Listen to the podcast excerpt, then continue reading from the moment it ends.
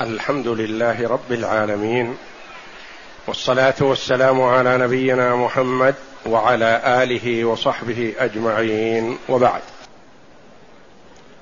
قال المؤلف رحمه الله تعالى كتاب الحج باب المواقيت. عن عبد الله بن عباس رضي الله عنهما أن رسول الله صلى الله عليه وسلم وقت لاهل المدينة ذا الحليفة ولأهل الشام الجحفة ولأهل نجد قرن المنازل ولأهل اليمن يلملم وقال هن لهن ولمن أتى عليهن من غير أهلهن ممن أراد الحج أو العمرة.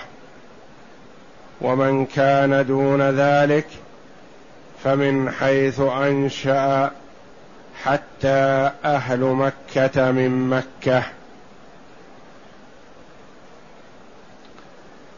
وعن عبد الله بن عمر رضي الله عنهما أن رسول الله صلى الله عليه وسلم قال يحل أهل المدينة من ذي الحليفة وأهل الشام من الجحفة وأهل نجد من قرن.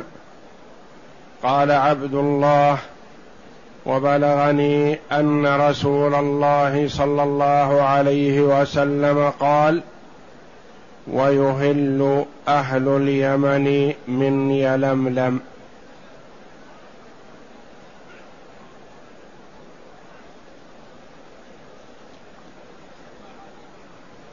الحديث الأول عن عبد الله بن عباس رضي الله عنهما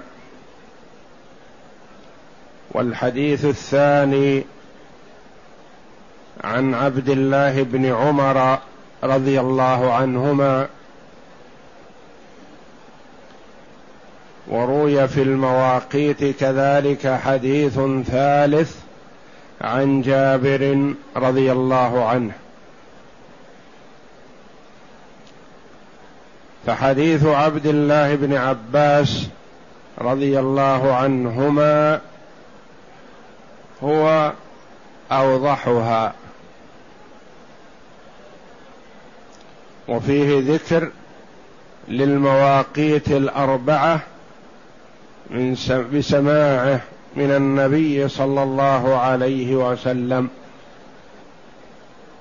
فلذا قدمه المؤلف هنا رحمه الله على حديث ابن عمر لأن حديث ابن عمر لأن حديث ابن عمر فيه ذكر للمواقيت الثلاثة سمعها من النبي صلى الله عليه وسلم والميقات الرابع قال وبلغني أن رسول الله صلى الله عليه وسلم قال يهل أهل اليمن من يلملم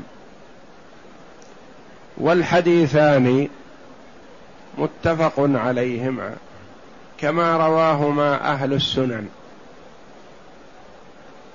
فهما من الأحاديث الصحيحة وهي في معناها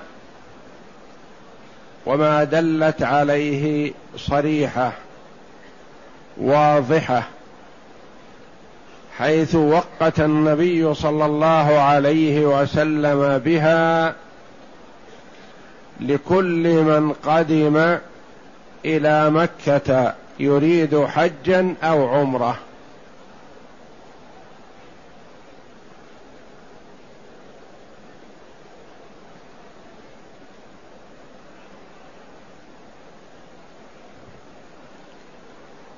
والحج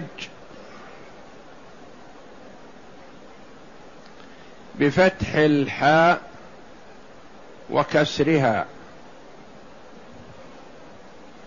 ولله على الناس حج البيت من استطاع إليه سبيلا بكسر الحاء. وقرئ حج البيت من استطاع إليه سبيلا. وهو في اللغة الحج في اللغة القصد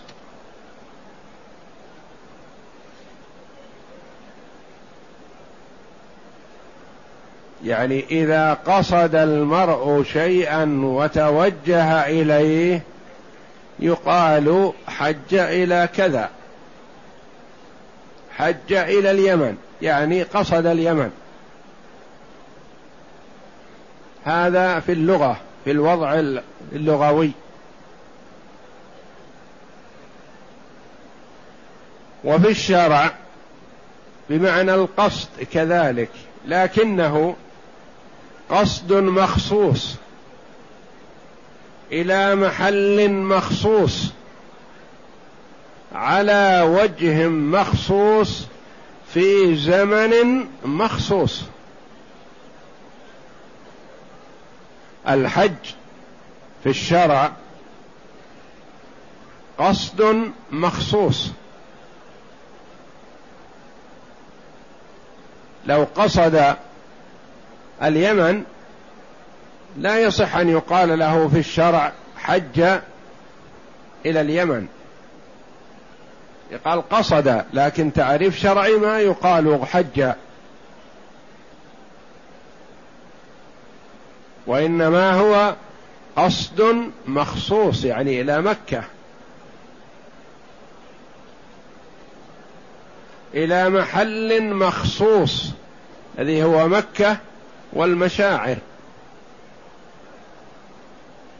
على وجه مخصوص ليخرج العمرة. العمرة قصد مخصوص إلى محل مخصوص وهو مكة لكن في كل زمن.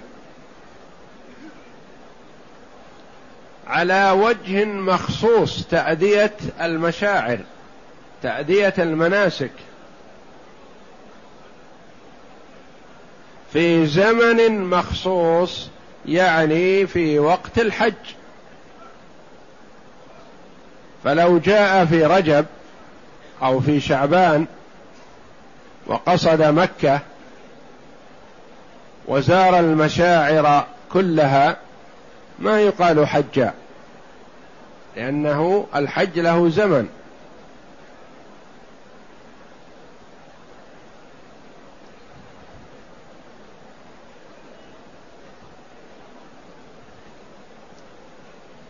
وقوله باب المواقيت وقول ابن عباس وقت رسول الله صلى الله عليه وسلم أن رسول الله صلى الله عليه وسلم وقت لأهل المدينة ذا الحليفة.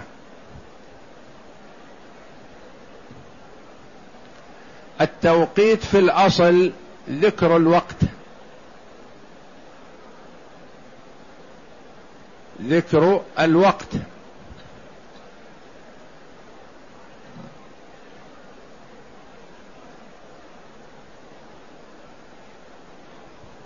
أو تعليق الحكم بوقت. تعليق الحكم بوقت.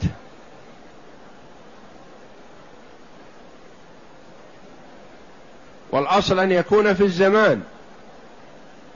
وللحج مواقيت زمانية ومكانية.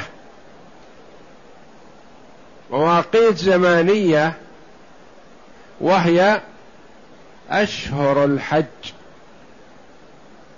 شوال وذي القعدة وذي الحجة والعشر الأول من ذي الحجة. هذه مواقيت الحج.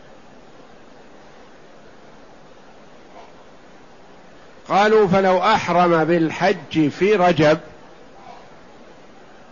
أو في شعبان أو في رمضان ما صح إحرامه لأنه أحرم في غير وقت الإحرام. بل لابد أن يكون في وقت يسوغ فيه الإحرام. وما هو هذا الوقت؟ أشهر الحج. كما قال الله جل وعلا الحج أشهر معلومات. فليس الحج في كل السنة ولا يسوغ أن يحرم بالحج في كل السنة وإنما يحرم بالحج في أشهر الحج. ومواقيت مكانية وهي مواقي أماكن الإحرام. وهي المواقيت الخمسة.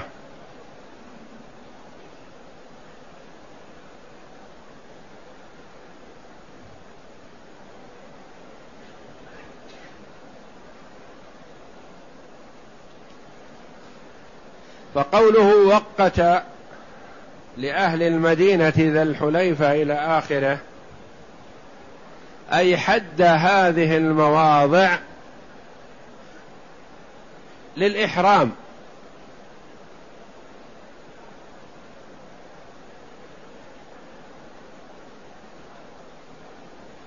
أو جعل هذه المواضع جعل وقت وصول هذه المواضع زمنا للإحرام.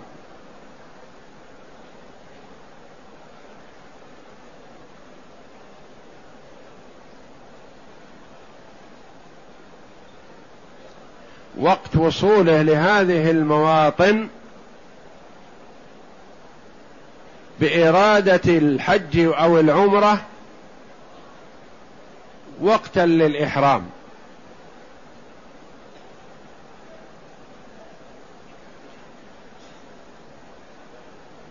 ومن يسر الإسلام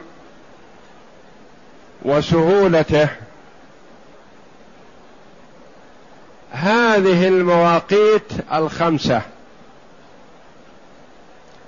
المحيطة بمكة شرفها الله من جميع الجهات.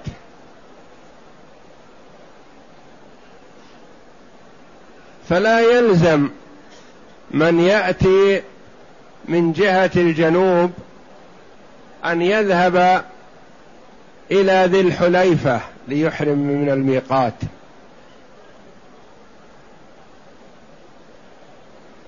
ولا يلزم من يأتي من جهة الشمال أن يذهب إلى يلملم أو إلى قرن المنازل ليحرم من هناك لأن في ذلك مشقة. فكانت المواقيت هذه محيطة بمكة من أي جهة جاء من يريد الحج أو العمرة.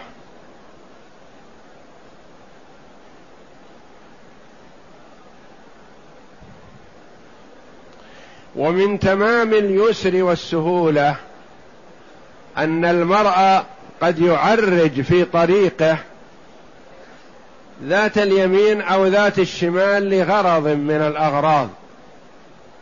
فلا يقال له أنت من أهل نجد وجئت من نجد. اذهب إلى قرن المنازل. وقد جاء إلى المدينة. يقال له أحرم من ميقات أهل المدينة وتوجه إلى مكة. جاء من الشام وجعل طريقه على المدينة. فلا يقال له أنت من أهل الشام أحرم من الجحفة. والمدينة ليست مكان إحرام لك. لا. من أي جهة جئت فأحرم. وإذا شق عليك الوصول إلى الميقات فأحرم إذا حاذيته. جوا أو برا أو بحرا. جئت من جهة البحر.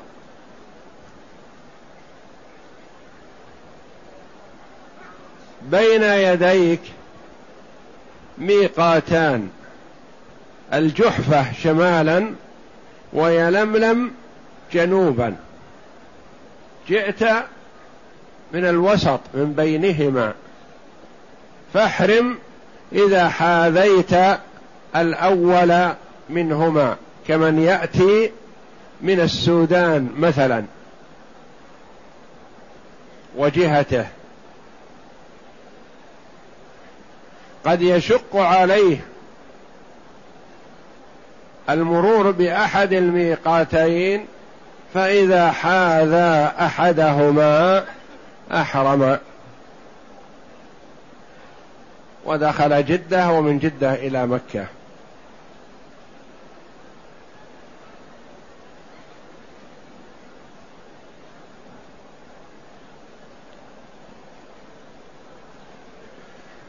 وفي قول ابن عباس رضي الله عنهما أن رسول الله صلى الله عليه وسلم وقت لأهل المدينة ذا الحليفة. يفهم منه أنه لا يجوز مجاوزة الميقات بدون إحرام لمن أراد مكة لحج أو عمرة.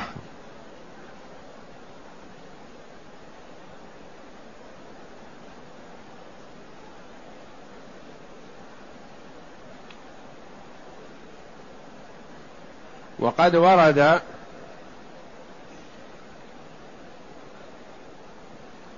في الحديث الآخر حديث ابن عمر يهل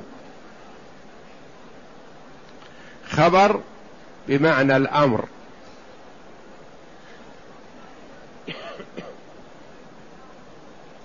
يهل أهل المدينة من ذي الحليفة.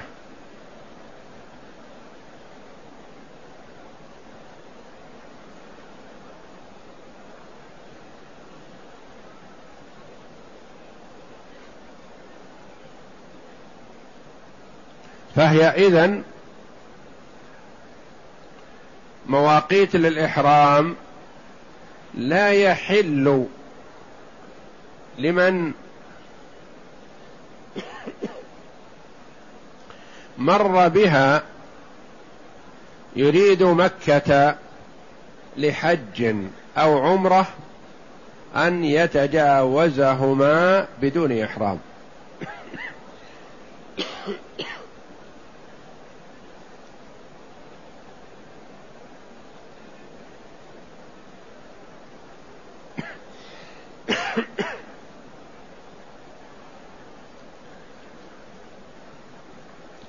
وللعلماء رحمهم الله حول مجاوزة الميقات ثلاثة أقوال.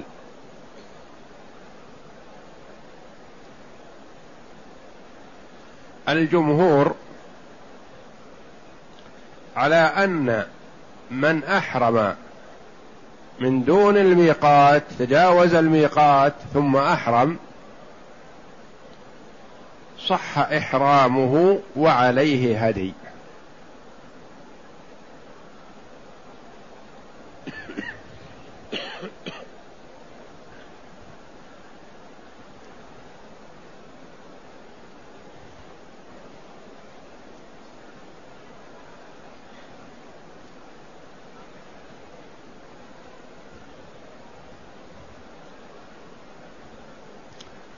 قول آخر. لبعض العلماء يروى عن سعيد بن جبير رحمه الله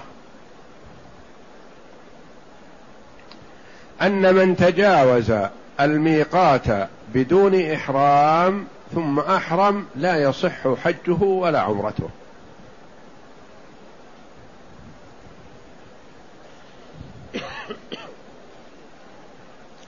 القول الثالث أن من تجاوز الميقات ثم أحرم أنه لا شيء عليه. وفي المسألة ثلاثة أقوال. قول الجمهور أن إحرامه صحيح وفي عليه نقص يجبر هذا النقص بدم.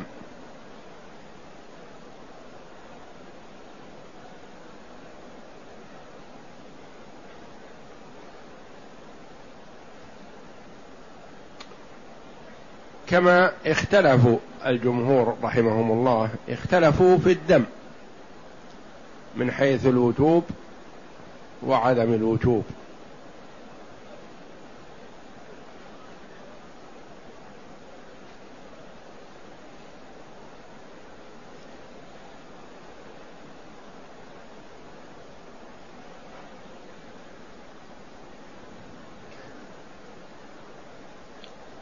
ولزوم الدم.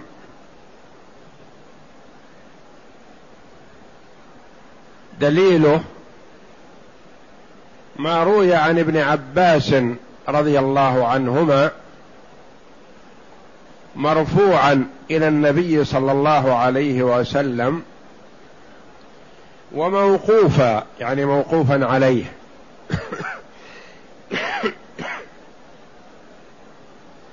من ترك نسكا فعليه دم.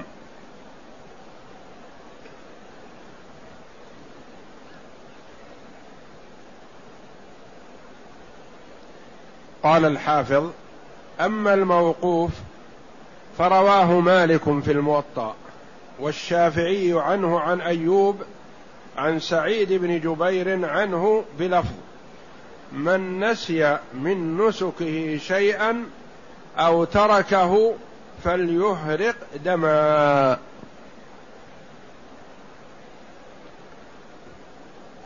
والموقوف أثبت سندا وأقوى من المرفوع.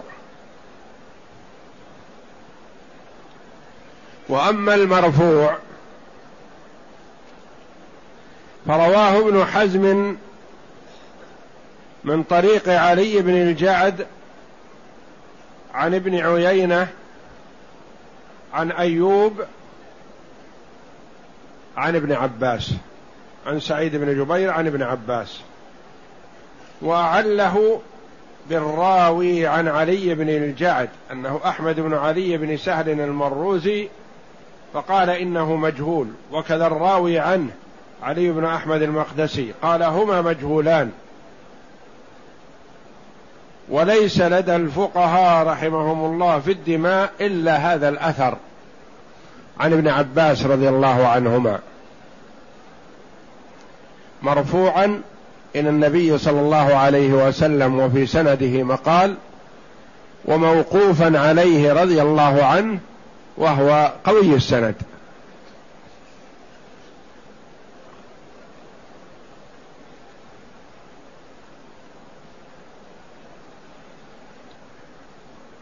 فعرفنا أقوال العلماء رحمهم الله أنه لا يجوز مجاوزة الميقات قول الجمهور لا يجوز مجاوزة الميقات فمن جاوزه فإن رجع إليه وأحرم منه فلا شيء عليه. وإن أحرم من دونه فيرى كثير منهم وجوب الدم عليه لحديث ابن عباس رضي الله عنهما. قول لبعض العلماء أن من تجاوز الميقات بدون إحرام لا يصح حجه. يعني على هذا يلزمونه بالعودة إلى الميقات وإلا فما حج. القول الثالث أن من تجاوز الميقات وأحرم فلا شيء عليه. ما دام دخل مكة محرما فلا شيء عليه. وأعدلها وأوسطها قول الجمهور. لأن النبي صلى الله عليه وسلم قال يهل فهذا خبر بمعنى الأمر أمر من النبي صلى الله عليه وسلم بالإهلال من هذه المواطن.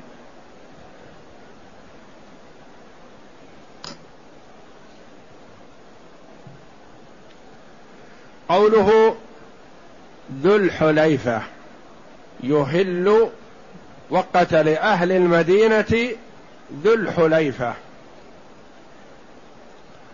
ذو الحليفة ذو متحركة معربة بحسب أوجه الإعراب.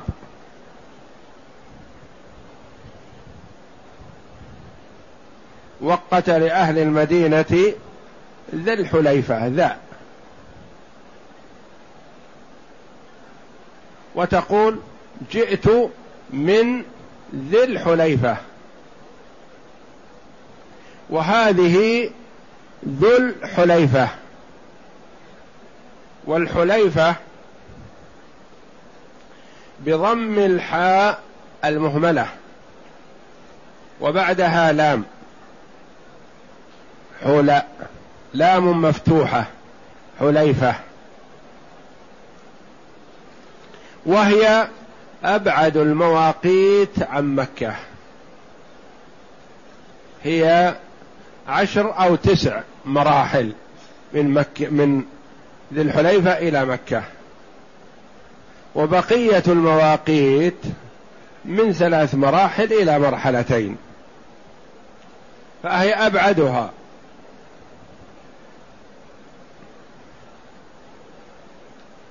قيل أبعدها لزيادة أجر أهل المدينة.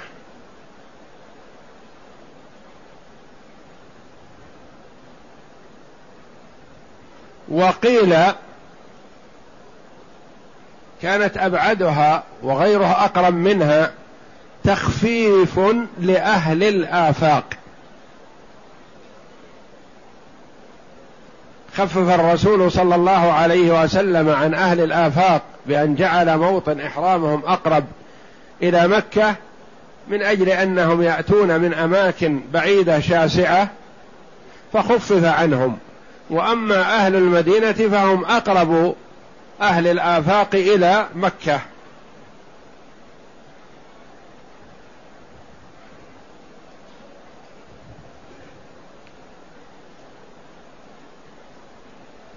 ولأهل الشام الجحفة. لأهل الشام ومن جاء من تلك الجهات. الشام ومصر والمغرب وشمال إفريقيا وكل من جاء من تلك الجهة. ويشمل الشام فلسطين والأردن وسوريا الجحفة. والجحفة بضم الجيم وسكون الحاء. سميت بهذا الاسم لأن السيل اجتحفها في ما مضى من الأزمنة. كان فيها سكان فجاءهم السيل فأذهبهم. في الزمن الغابر الماضي. ويقال لها مهيعة مهيعة التي هي الجحفة. وهي بمحاذاة رابغ. وقد خربت فيما مضى فكان الحجاج والعمار يحرمون من رابغ. ثم عمرت أخيرا في العصر الحاضر. فصار الحجاج والعمار يحرمون منها.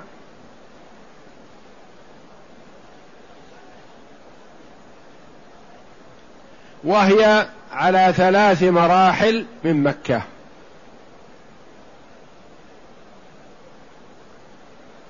الحليفة عشر أو تسع. والجحفة ثلاث وذي الحليفة سميت في.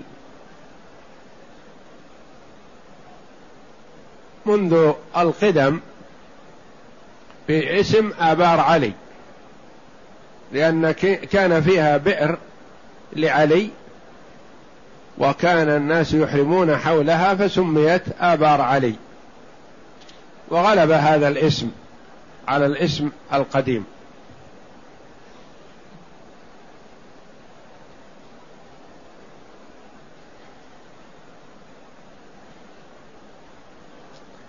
ولأهل نجد قرن المنازل. أهل نجد من جاء من جهة الشرق. كل تلك الجهة يقال لها نجد لارتفاعها. قرن المنازل. قرن بفتح القاف قطها بعض اللغويين. فقد نسب العلماء إليه الخطأ وقالوا ليست قرن وإنما هي قرن. وقرن المنازل وهناك مكان يقال له قرن الثعالب ليس هو. والقرن الجبل. وقرن الثعالب يطل على منى. وقرن المنازل الذي هو المسمى حاليا السيل السيل الكبير.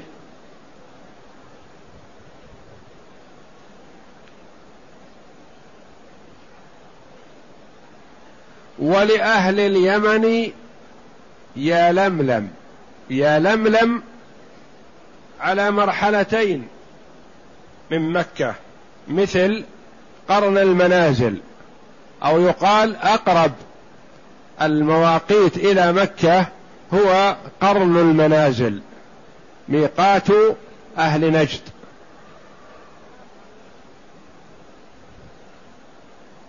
ولأهل اليمن يلملم أهل اليمن إما أن يأتوا من جهة الساحل فميقاتهم يلملم.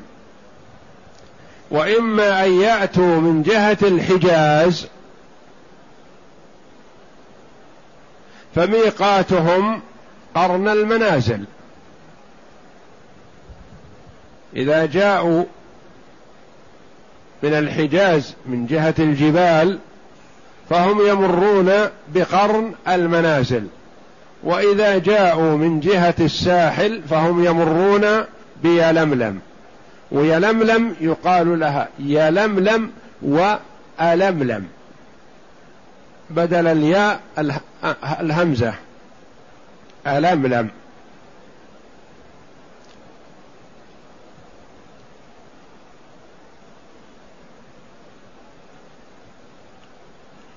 فأقربها قرن المنازل ويليه يلملم ثم الجحفة ثم ذي الحليفة. هذه المواقيت الأربعة الثابتة في الأحاديث الثابتة في الصحيحين. بقي ميقات أهل العراق.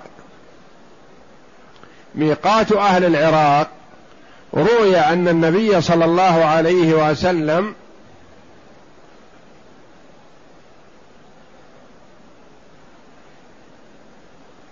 وقت لهم وروي أن التوقيت الذي حصل لأهل العراق هو من قبل عمر رضي الله عنه. ويحتمل أن التوقيت من النبي صلى الله عليه وسلم ثم جاء أهل العراق وطلبوا من عمر تحديد ولم يكن بلغه تحديد النبي صلى الله عليه وسلم فوقت لهم ميقاتهم فكان ذلك من عمر رضي الله عنه بتوفيق الله موافقة لما ورد في حديث رسول الله صلى الله عليه وسلم.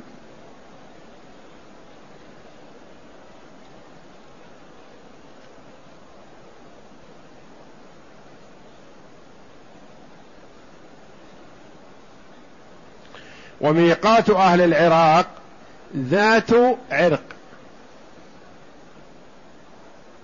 وقد تعرف الوقت الحاضر بالضريبة. وهي بمحاذاة السيل محاذاة قرن المنازل. إلا أنهم لما شكوا قالوا إن قرن المنازل ناء عنا علينا حرج إن ذهبنا إليه فوقت لهم عمر رضي الله عنه قرن المنازل. آه ذات عرق.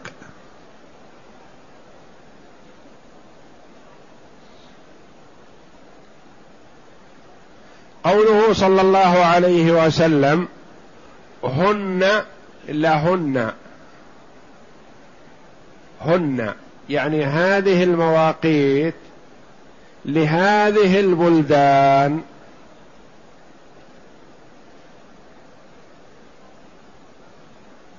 وروي هن لهم يعني هذه المواقيت لأهل تلك البلدان. هن لهن للبلدان أو هن لهم أي لأهل تلك الجهات والآفاق.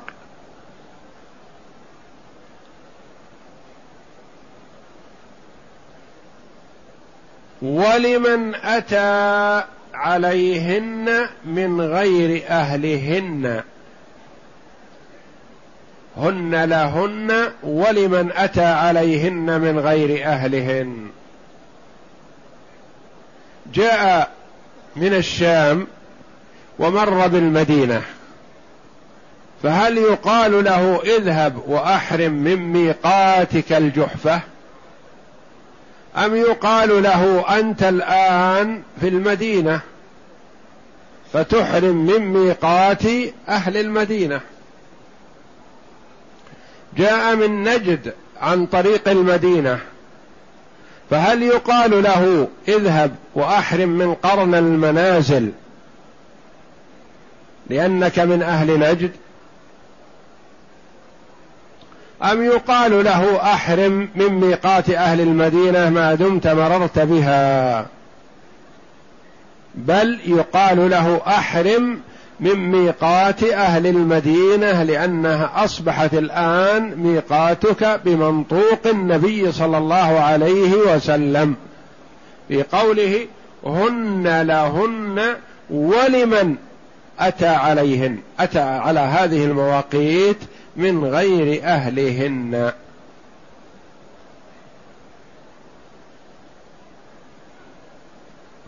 جاء من الشام عن طريق نجد.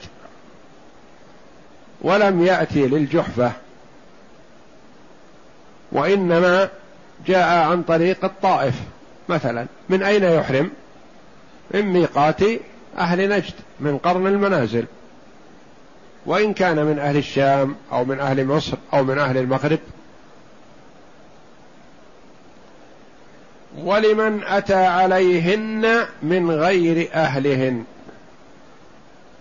ممن أراد الحج أو العمرة. يفهم من هذا أن من أتى عليهن غير مريد للحج والعمرة فلا يلزمه أن يحرم.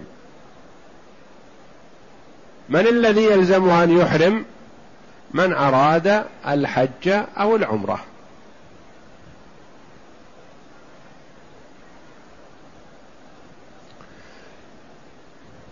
وقال بعض العلماء من مر بالميقات يريد الحرم لزمه أن يحرم ولو لم يقصد حجا ولا عمرة.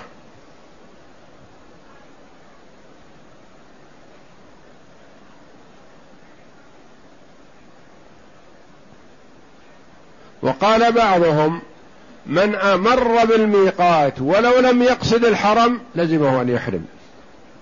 ما يدخل من الميقات إلا محرم. الجمهور على أن من مر بالميقات يريد حجا أو عمرة يحرم. ومن مر بالميقات لا يريد حجا ولا عمرة لا يلزم أن يحرم.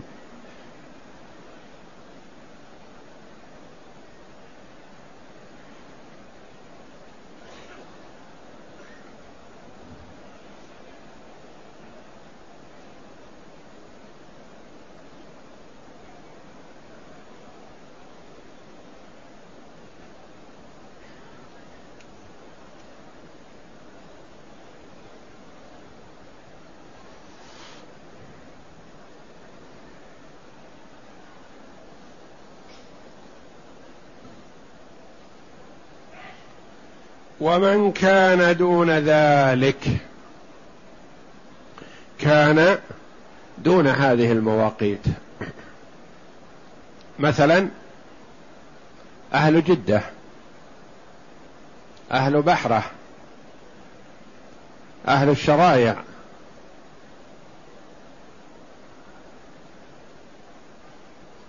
أهل القرى التي بين السيل ومكة. من أين يحرمون؟ يرجعون للميقات؟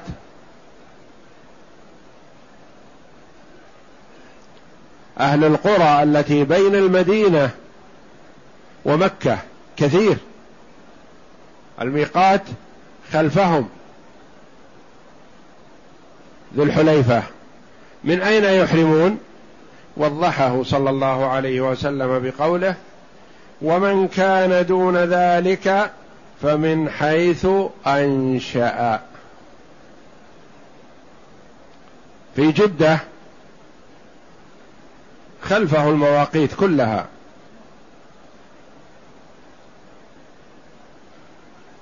يلملم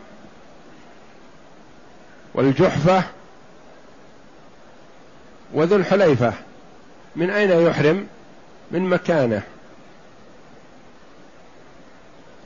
الشرائع خارج الحرم وقرن المنازل خلفه.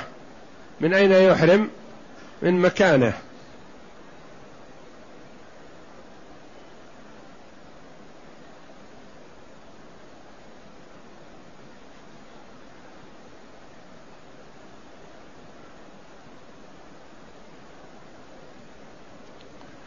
فمن حيث أنشأ من حيث أراد مكة لحج أو عمرة يحرم. نفهم من هذا أن من أراد من جاء من المغرب أو من مصر أو من الشام يريد جدة ومن جدة يريد المدينة. ومن المدينة يريد مكة. أنه إذا مر بالميقات يريد جدة ومن جدة يريد المدينة لا يلزمه أن يحرم لأنه لا يريد مكة. فنزل في جدة وقد تجاوز الميقات. أراد أن يذهب إلى المدينة حسب تخطيطه حسب تخطيطه لنفسه ما تيسر له. هل يعود إلى الميقات أم يحرم من مكانه؟ يحرم من مكانه من حيث أنشأ. لأنه الآن بدل نيته في قوله إنه يريد المدينة بدل.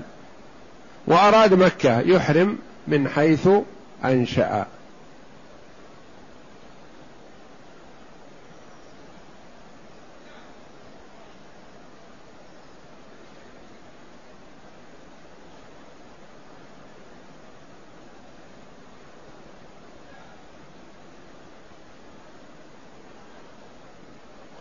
النبي صلى الله عليه وسلم جاء من غزوة حنين يريد المدينة. فلما كان في مكان قرب الشرايع وقسم غنائم حنين أراد أن يدخل مكة للعمرة. فأحرم من حيث أنشأ من مكان صلى الله عليه وسلم. والمكان الذي أحرم به ليس ميقاتا من المواقيت وإنما هو من هذا المكان أراد مكة فأحرم. بعد قسمه صلى الله عليه وسلم غنائم حنين.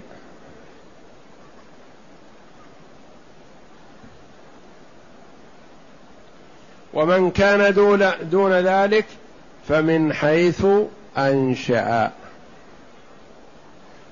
حتى أهل مكة من مكة.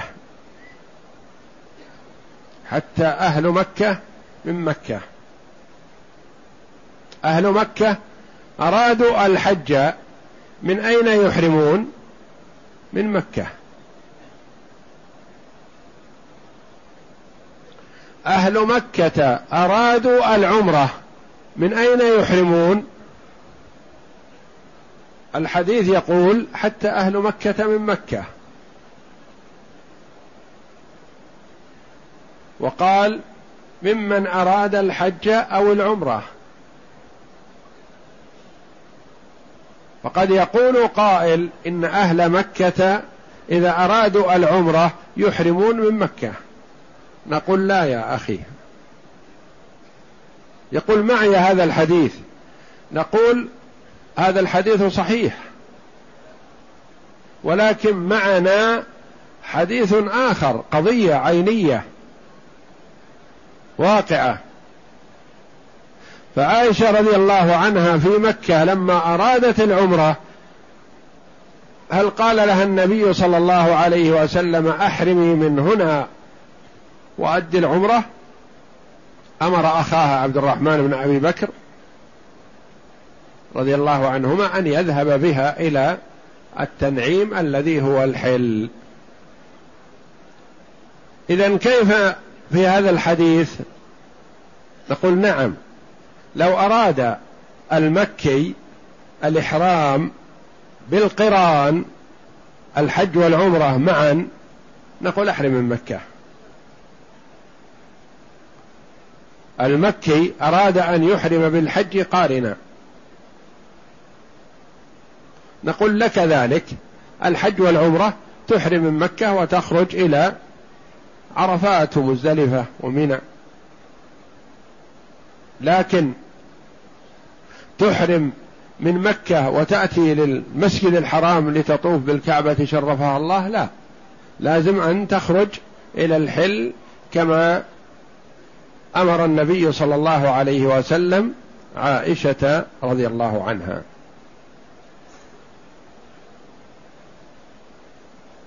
وإنما إذا أراد أهل مكة الحج فيحرمون من مكة.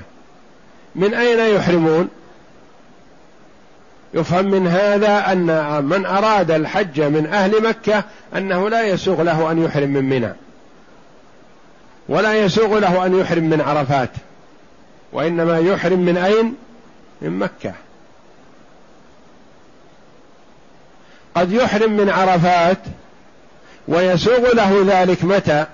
إذا خرج مع الحجاج لا يريد حجا من أهل مكة خرج مع الحجاج في خدمة الحجاج لا يريد حجا وإنما لتجارة أو لعمل أو نحو ذلك فأنشأ نية الحج والعزم على الحج وهو في يوم عرفة. لما رأى الناس محرمين اشتاق وتشجع على الحج فأراد أن يحرم. نقول له أحرم من مكانك. الآن أنت أردت الحج أحرم من مكانك من حيث أنشأ. وأما إذا قال إني أريد أن أخرج إلى منى في اليوم الثامن واليوم الت... وإلى عرفة في اليوم التاسع ثم أحرم في عشية عرفة من من من عرفة؟ نقول لا يا أخي ما يسوغ لك. أنت من أهل مكة؟ أحرم من مكة. ما دمت ناوي الحج؟ فأحرم من مكة. أنت لك ميقات. وقته النبي صلى الله عليه وسلم. ما هو ميقاتي؟ يقول نقول ميقاتك مكة. حتى أهل مكة من مكة.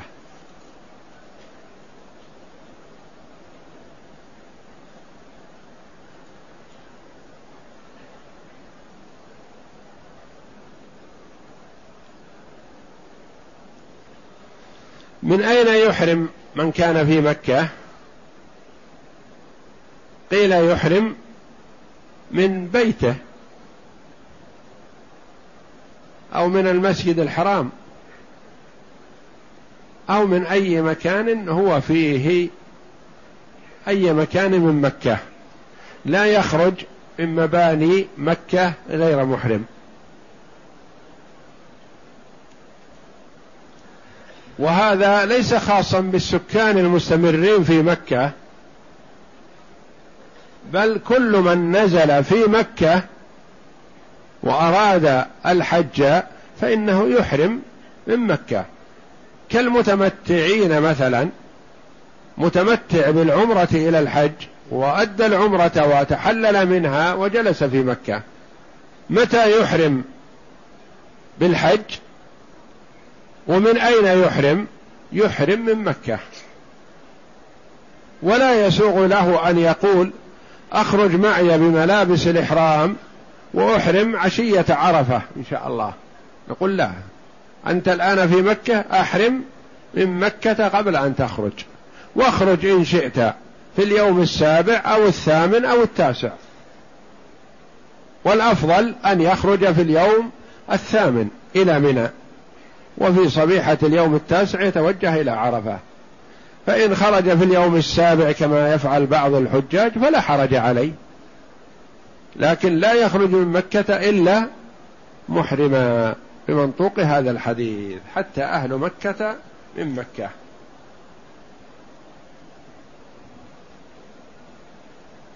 والحديث الآخر مثل السابق حديث عبد الله بن عمر مثل حديث ابن عباس رضي الله عنهما إلا أنه قال يهل وهناك قال وقت. يهل أهل المدينة وأهل الشام وأهل نجد من قرن. قال وبلغني انظر حرص الصحابة رضي الله عنهم وعنايتهم بحديث رسول الله صلى الله عليه وسلم. فرق بين ما سمع بأذنيه من النبي صلى الله عليه وسلم وبين ما بلغه من غير الرسول صلى الله عليه وسلم. ما قال وقت أو يهل أهل المدينة من كذا إلى آخره ويهل أهل اليمن من يلملم؟ لا. هو سمع ثلاثة مواقيت من النبي. يهل أهل المدينة من ذي الحليفة وأهل الشام من الجحفة وأهل نجد من قر قال يعني عبد الله بن عمر رضي الله عنهما وبلغني أن رسول الله صلى الله عليه وسلم قال ويهل أهل اليمن من يلملم. قال وبلغني. يعني ما سمعت أذني وإنما علمت. منين بلغه؟ ممن؟ من غيره من الصحابة رضي الله عنهم. فهم كلهم ثقات رضي الله عنهم.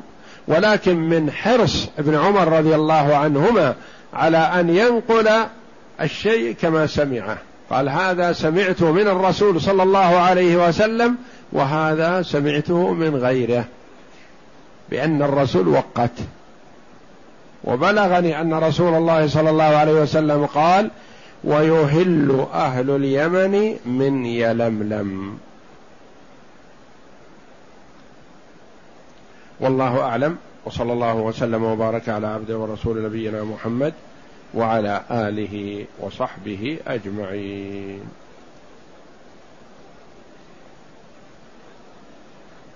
Yeah.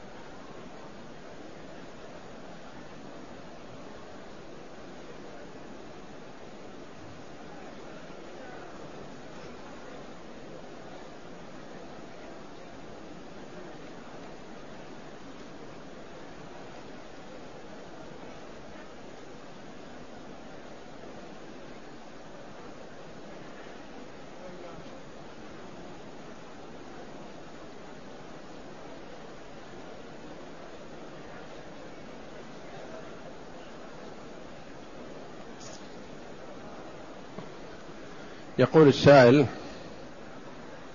جئت من بعيد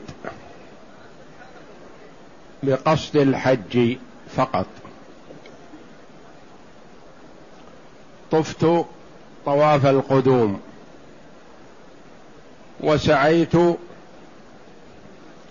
وبعد السعي رأيت الناس يقصرون فقصرت من شعري جهلا فماذا يجب علي؟ أقول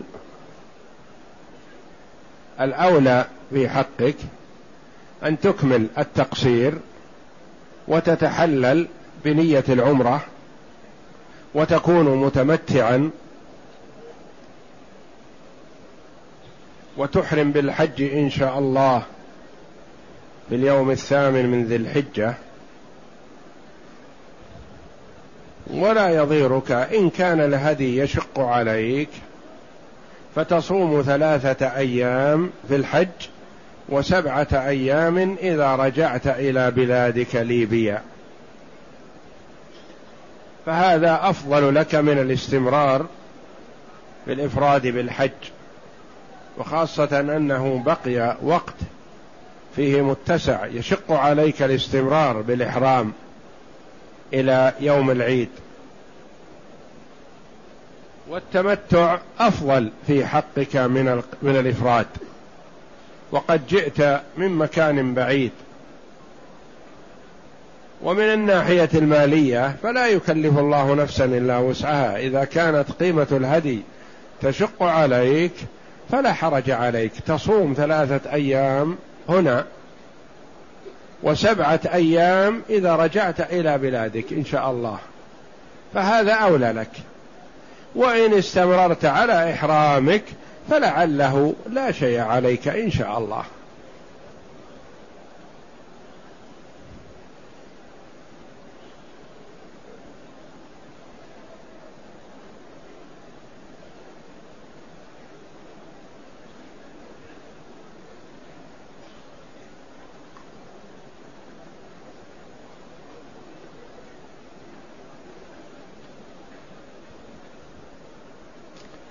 يقول علمت من أحد المسؤولين عن بعثة الحج التابعين لها أننا لن نذهب للمبيت بمنى يوم التروية ثمانية ذي الحجة وأننا سوف نذهب مباشرة إلى عرفة في ذلك اليوم. فما حكم ذلك؟ لا حرج والحمد لله. إن تيسر لكم الذهاب إلى منى يوم التروية فذلك أفضل.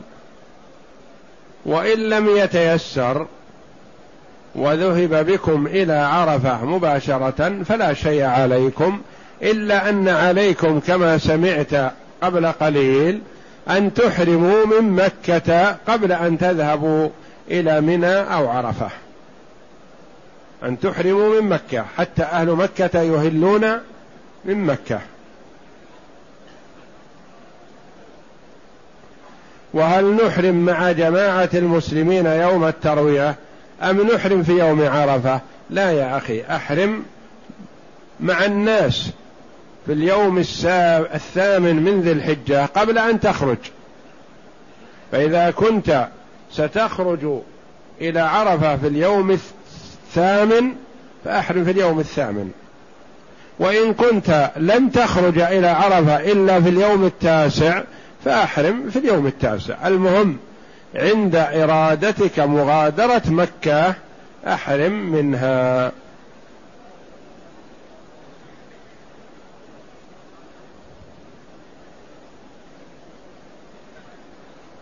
يقول هل تجب أو تسن عمرة للمفرد بعد أداء مناسك الحج؟ لا يا أخي ما ينبغي أن تحرم بعد أداء مناسك الحج. وخاصة من يأتي إلى مكة في مثل هذا الوقت في متسع.